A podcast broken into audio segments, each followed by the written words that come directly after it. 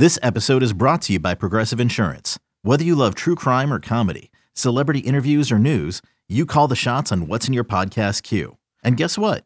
Now you can call them on your auto insurance too with the Name Your Price tool from Progressive. It works just the way it sounds. You tell Progressive how much you want to pay for car insurance, and they'll show you coverage options that fit your budget. Get your quote today at progressive.com to join the over 28 million drivers who trust Progressive. Progressive Casualty Insurance Company and Affiliates. Price and coverage match limited by state law. You could spend the weekend doing the same old whatever, or you could conquer the weekend in the all-new Hyundai Santa Fe. Visit HyundaiUSA.com for more details. Hyundai, there's joy in every journey. This is the Daily Tip presented by BetMGM. Now, here's Chelsea Messenger and Michael Jenkins.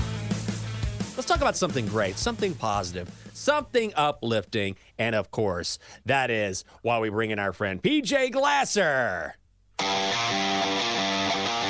Giving out his plays, Fires to the end zone. Touchdown! Alabama wins! props, Jackson takes it himself. Look at him dart back and forth. Oh! He broke his ankles. Now he's got an entourage. And he's got a touchdown. Parlays for today. Parlay. That's the one. Parlay.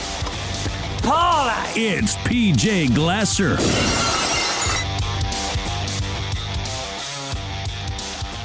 Ah, we love PJ. He is the host of Inside the Betting Lines from 1 to 5 Eastern every Sunday, live from MGM National Harbor. Each day, you can see him as the host of Send It In at 1.30 in the East. PJ, good morning to you. I can see that it looks like you're wearing, I could be wrong, I knew it. I knew it. An Alabama shirt. PJ is an Alabama guy. Went to Alabama. I went to Texas. So we're going to make a friendly bet on this show. If Bama wins, I have to wear a Bama shirt of some sort on this show. If Texas wins, you will reciprocate and you will wear burnt orange. Is this correct? Have we come to this agreement? We have Jenks, and I'm looking forward to it. I think it's a solid bet. I think it's going to be a great game as well. Uh, I'm sure you guys have talked about it throughout the week. Jenks, I heard you say that you like the under. I'm right there with you. This Yep. game last year was low scoring. I think the game this year is going to be low scoring as well. Bama has three offensive linemen, guys, that weigh over 350 Ooh. pounds. Their quarterback, Jalen Milroe, is the fastest player on their team. Their best skill position player is their running back, Jase McClellan. They have like three or four guys in the running back room who are very solid, complement each other well.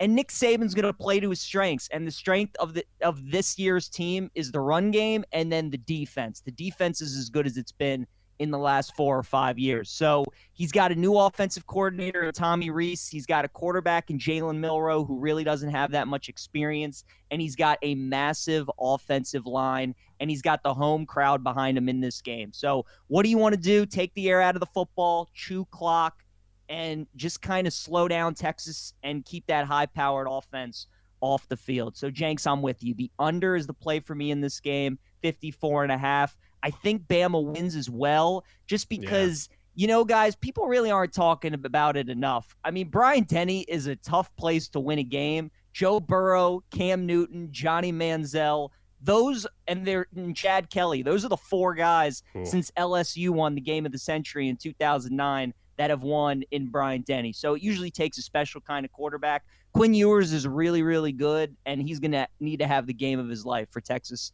Yep. to uh, to win that game.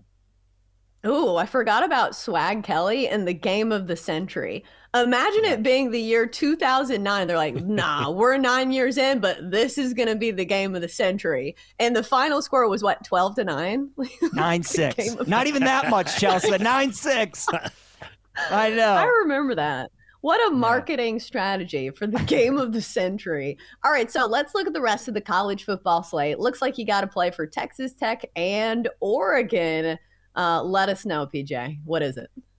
Chelsea, I'm gonna ride with Texas Tech plus six and a half in this game against the Ducks. So we have two teams kind of coming in opposite perspectives, opposite perceptions around both teams. Oregon in week one dropped 81 points on Portland Phew. State. Now it was Portland State, but they still scored 81 points. That's pretty impressive. Texas Tech, meanwhile, they lost by two touchdown favorites to Wyoming. They were up 17 nothing in that game. They lost in double overtime.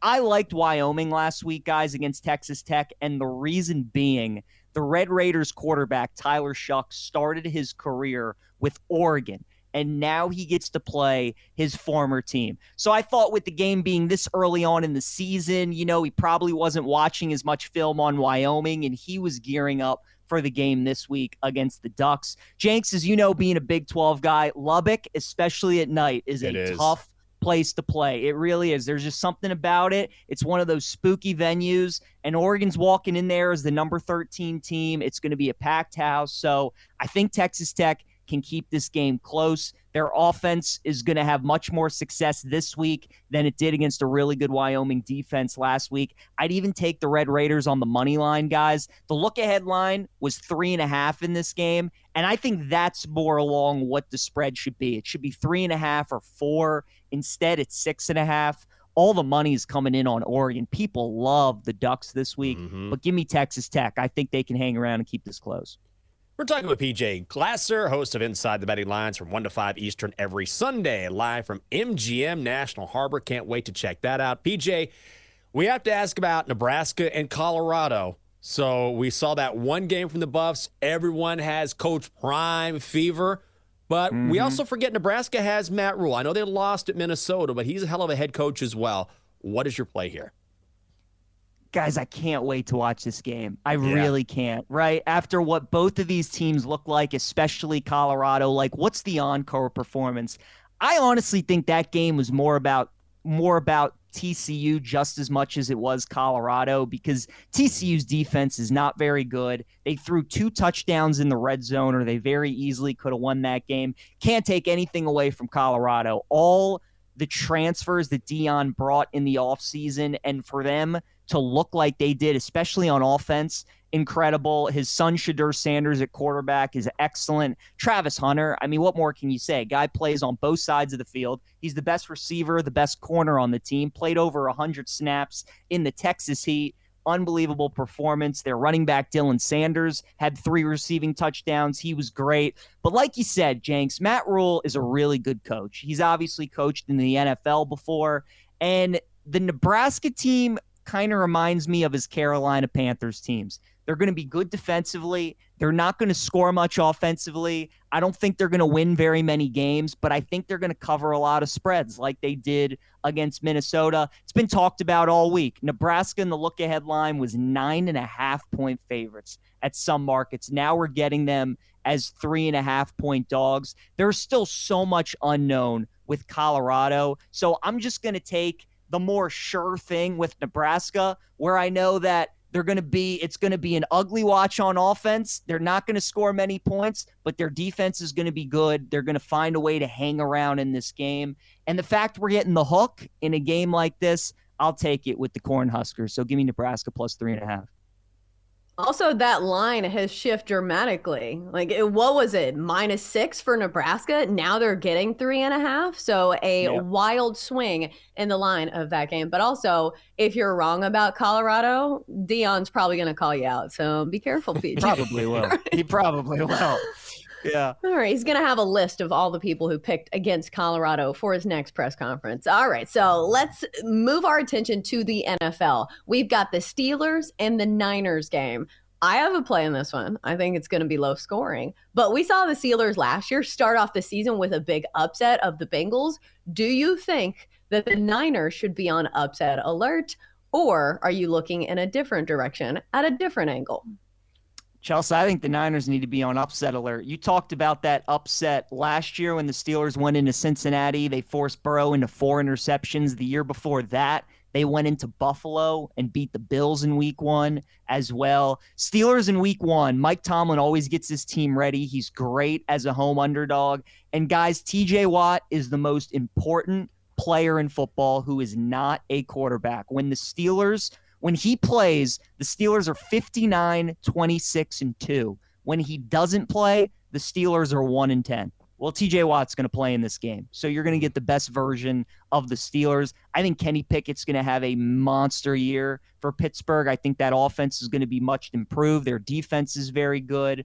And Brock Purdy, I mean, he's coming off the injury. This is his first game since then. What kind of version of Brock are we going to get against a very good defense? I like the Steelers a lot, plus two and a half. I think they win the game outright. One of my favorite plays of the week.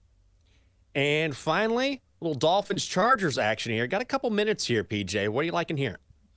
Jenks, I think this is one of the best games of the week. It's the second highest total on the board at 51, but I'm going to lay the three with the Chargers in this game. I think the Dolphins are going to be a trendy underdog, and I think people are going to like the fact we're getting Miami early in the season because Tua is healthy. But I actually look at it as we get the Chargers early in the season, right? We all know when week seven, when week eight comes around, Mike Williams, Keenan Allen are going to be on that injury report. They're going to be day to day. They're going to be questionable. That's just how it works with the Charger receivers. Yep. So I like we're getting them fresh. They add Quentin Johnston, the rookie from TCU, in the mix. Austin Ekeler is going to be fresh. Justin Herbert's back healthy. Those pieces on defense, guys who are banged up, Derwin James, Joey Bosa, Khalil Mack, all those guys are out there ready to go. So I like this Chargers team. I think they have one of the most talented rosters in the entire league. Kellen Moore comes over from Dallas to help call the plays. I like the Chargers. I would lay the three with them oh, this wasn't one of my favorite plays to start the week, but the more and more we get here towards Sunday, I, I like the Chargers more and more. So I would lay the three with them against Miami. Check him out as host of Inside the Betting Lines from 1 to 5 Eastern each Sunday, live from MGM National Harbor, and weekdays as host of Send It In at 1.30 in the East. That is Bama graduate PJ Glasser. PJ, good luck this weekend, and good luck on your bets, my friend. Good luck to you guys. Thanks for having me, and Jenks, roll tide. Hug 'em horns. Ooh. Let's go. Let's, ooh, them's fighting words, boy. I'll tell you what, in the South, I messing. That's the last time PJ's gonna be on this show. That's it. He's done. One and done. For more, listen to the Daily Tip presented by BetMGM. Weekday mornings from 6 to 9 Eastern on the BetQL network, the Odyssey app, or wherever you get your podcasts.